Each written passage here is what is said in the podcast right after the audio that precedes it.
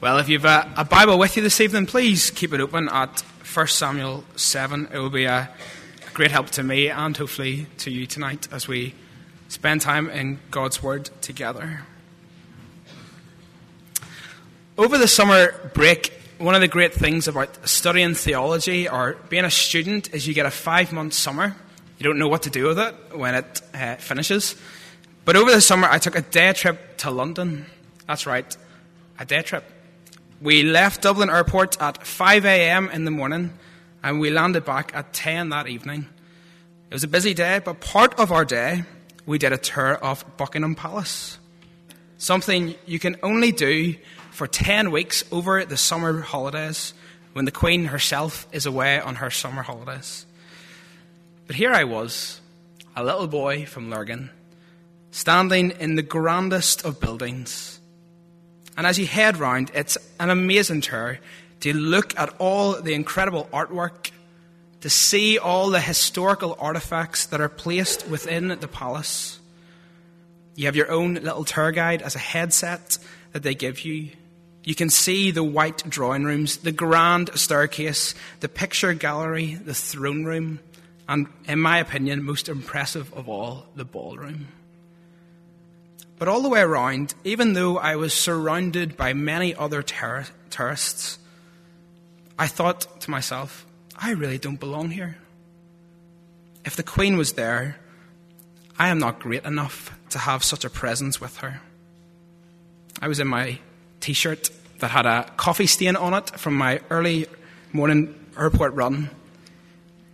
I don't speak well enough or pronounce my words ably enough to speak to the Queen. I think the Queen of England may struggle with my thick Lurgan accent.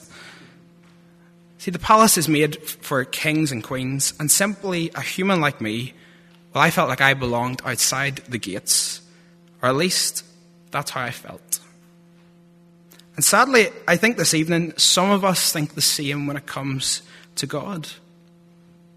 We think, how could I ever come into his presence?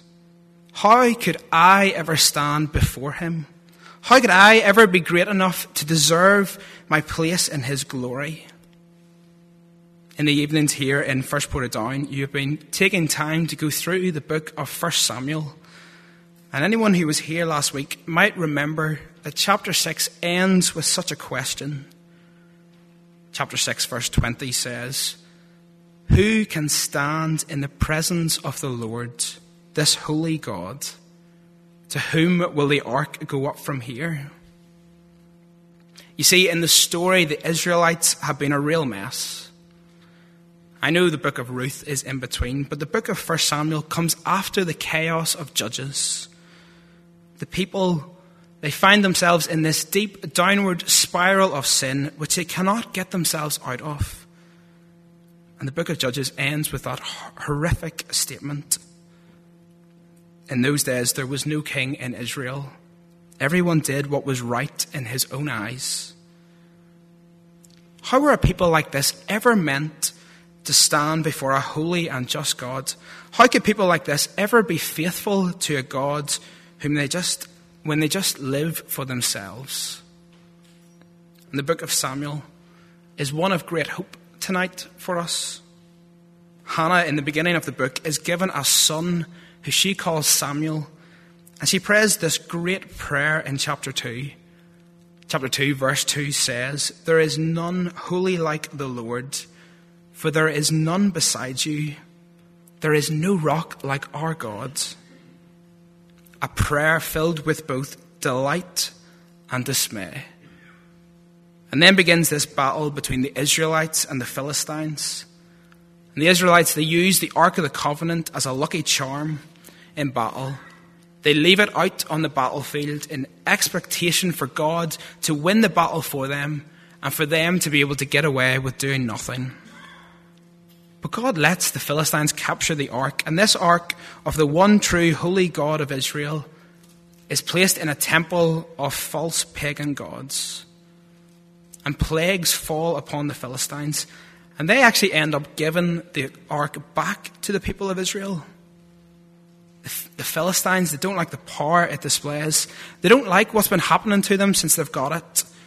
God has managed to defeat the Philistines, and he didn't need to use the Israel army to do it. And so the ark is returned. But what a messy picture we pick up tonight and we see for the people of Israel. They have sinned against God, they have mishandled his ark, they have abused it as a lucky charm in battle. And we must think to ourselves what is going to happen to these people?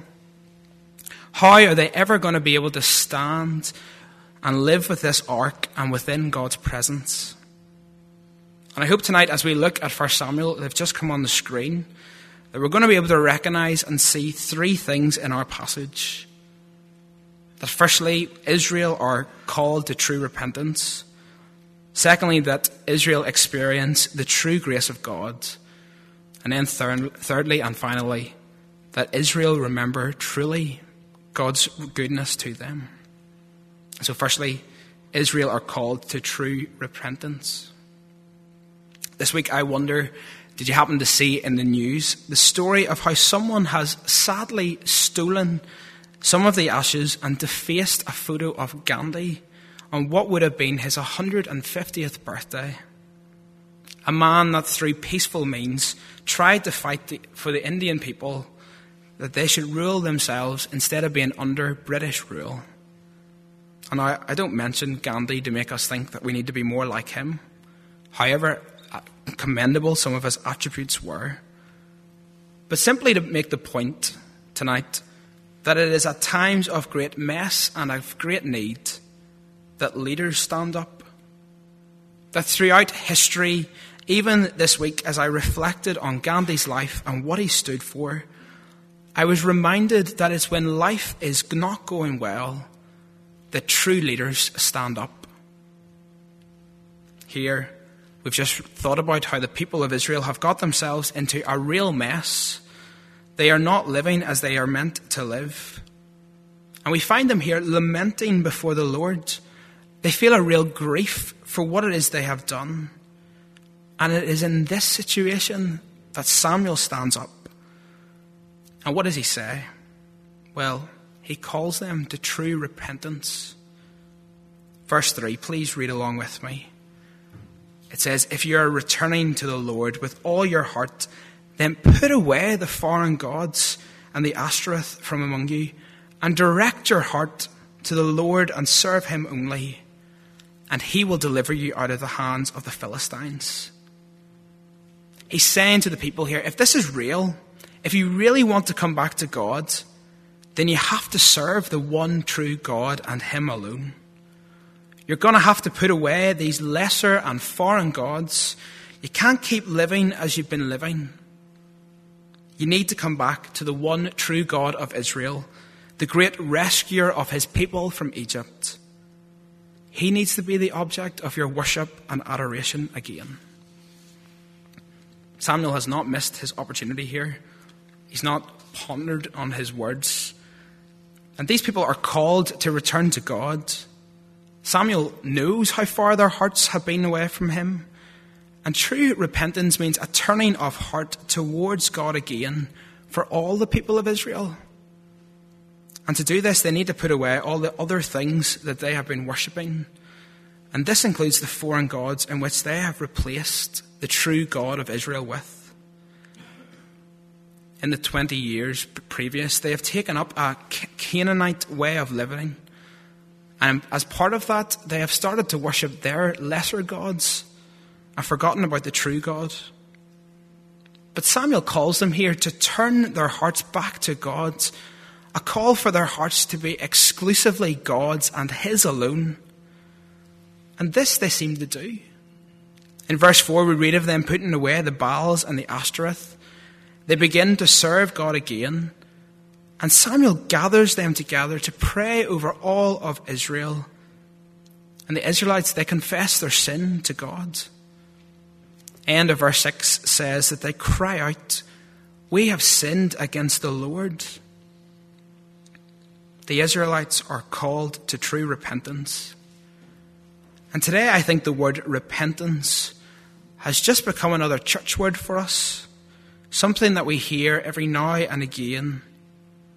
But I think as we hear it, we have lost some of the deep challenge and the wonder which comes with it.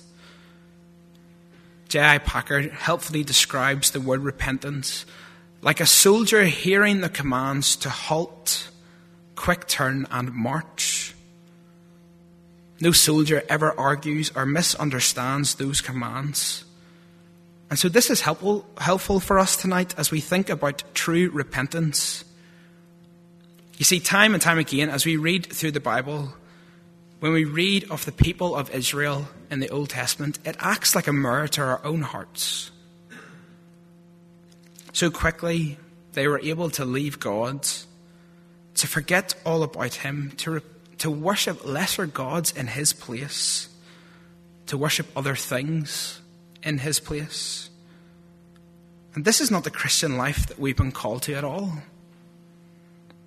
Calvin so adequately sums it up when he describes the human heart as an idol factory. If you think of a production line in a factory, products are constantly being produced at rapid speed. And so it is with our hearts this evening. On a constant rate, our hearts are worshipping other things. And the list of things that we worship are endless. We can worship everything and everything in our life.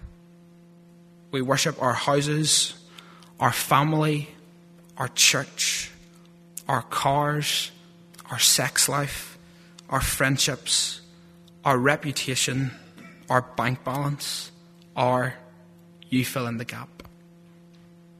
There are so many different things, aren't there, that we could not imagine living our lives without. There are too many things that can take the place of God in our lives, too many things that distract us from worshipping Him fully and Him alone. And so I think as we read 1 Samuel 7, there is a response required of us. We too are called to true repentance. And so often in the church today, we think we repent, but actually we just put something away for a little while, and then we take it out again when we think nobody's watching. If we think back to Buckingham Palace, the tour is extensive.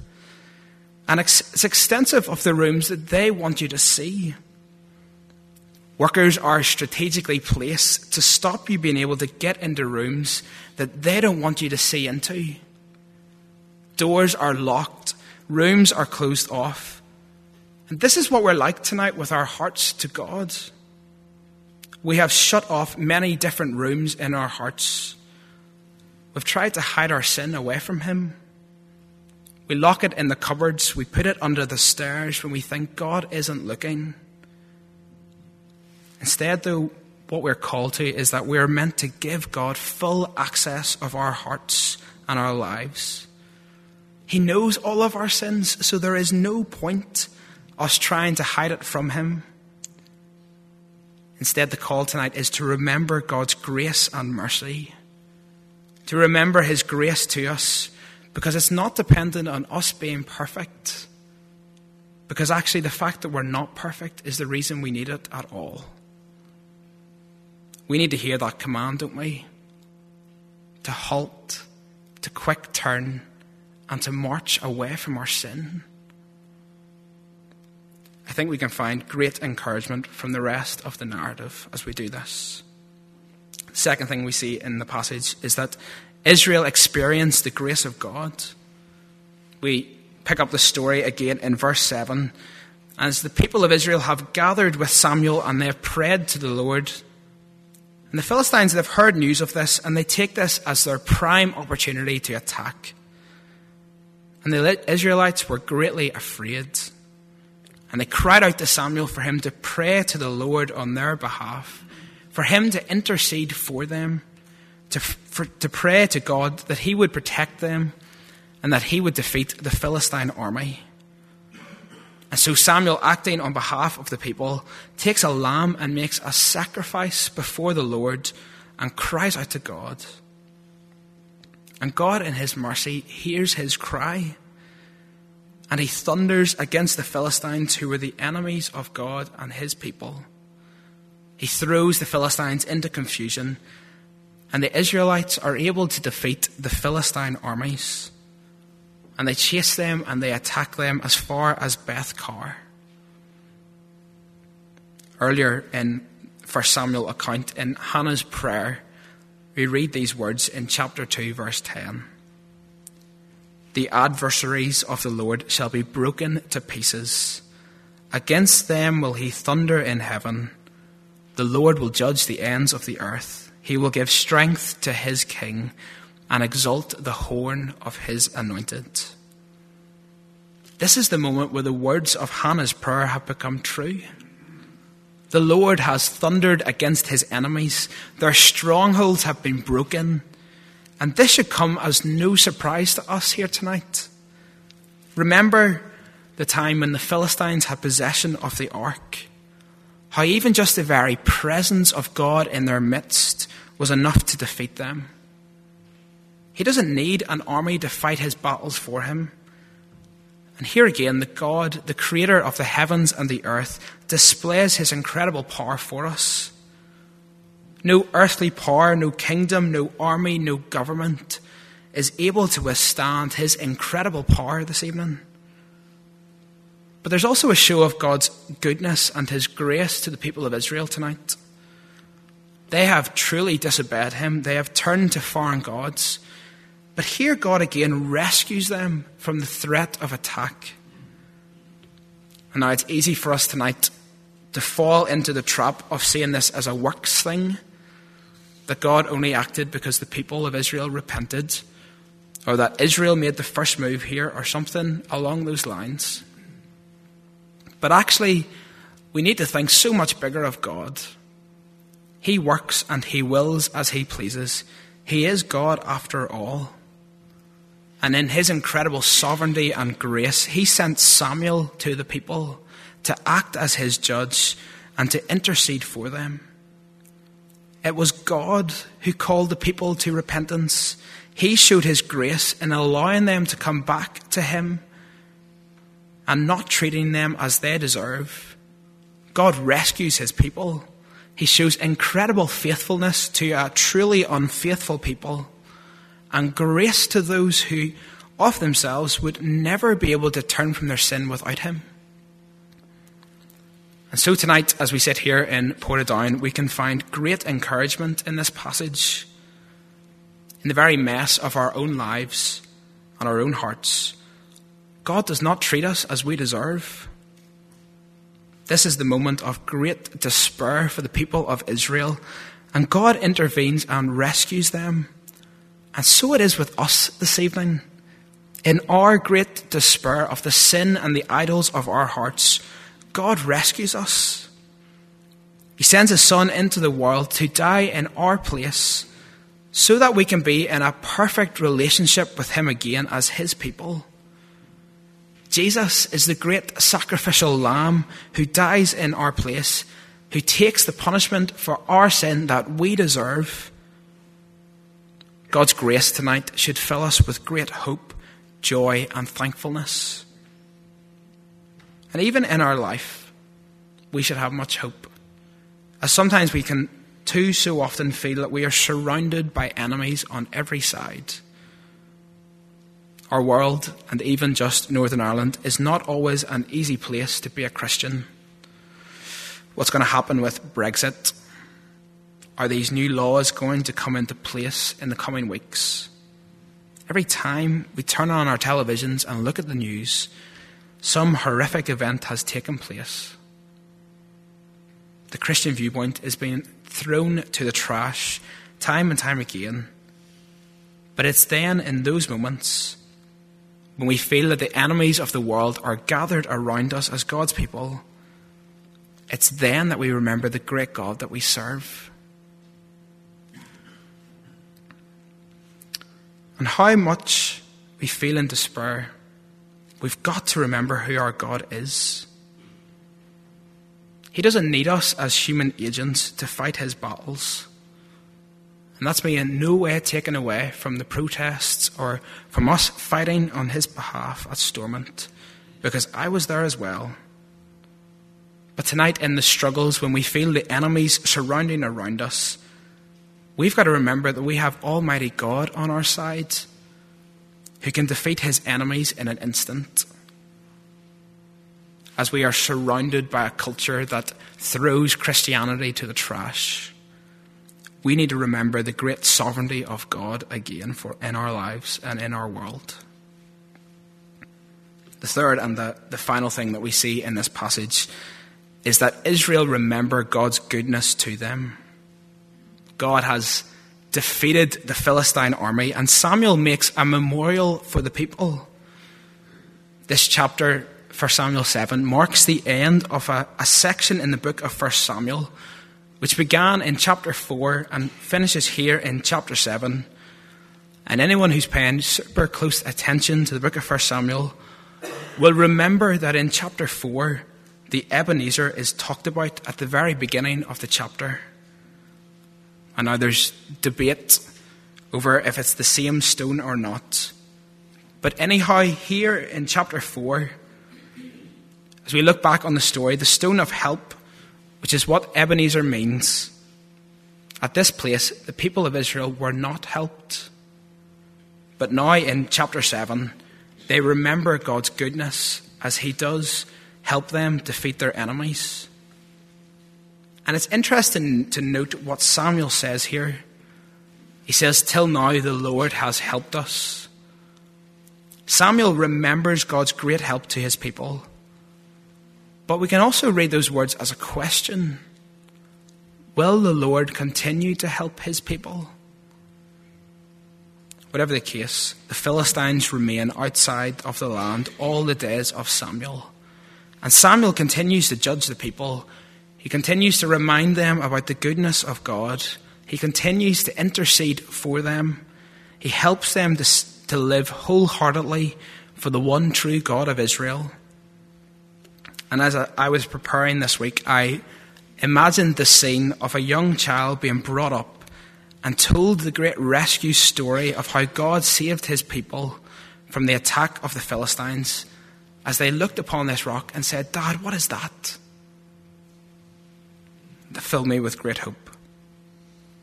After I pray this evening, we're going to sing the song together, Come Thou Fount. And in the second verse, it says these words Here I raise my Ebenezer. Hither by thy help I've come, and I hope by thy good pleasure safely to arrive at home. Brothers and sisters, tonight let us remember God's goodness to us. We don't remember just a mere rock tonight. We remember the living rock, the Lord Jesus Christ, who died in our place he is our rock and our salvation. He is the rock in which we can build our lives upon, even in a world that seems to be crumbling beneath our feet. He is the firm and steady foundation which will never give way.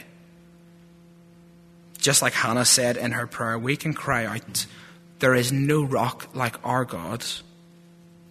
Daily, we must remember the grace and the goodness of God to us until He calls us home as His people. We need to be people who are putting our sin to death and repenting from it.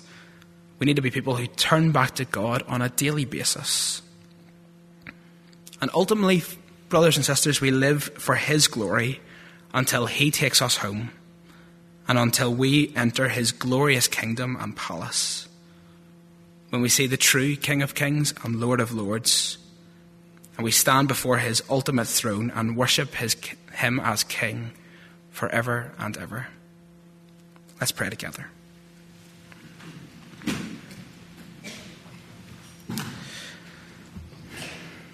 Father God, we do come before you tonight and thank you that we can indeed trust in Jesus as our rock and our salvation.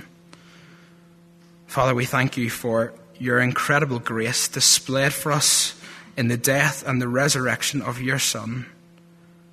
Father, we thank you that because of him we can be your people and we can enter into a relationship with you again. Father, would you help us this week to live as your people, to love and to serve well? Father, help us to take the story of 1 Samuel 7 with us. Father, help us to be a people who repent daily and often of our sins. And as we do this, help us to remember your great goodness and mercy to us, now and for all time. We pray this in Jesus' name. Amen.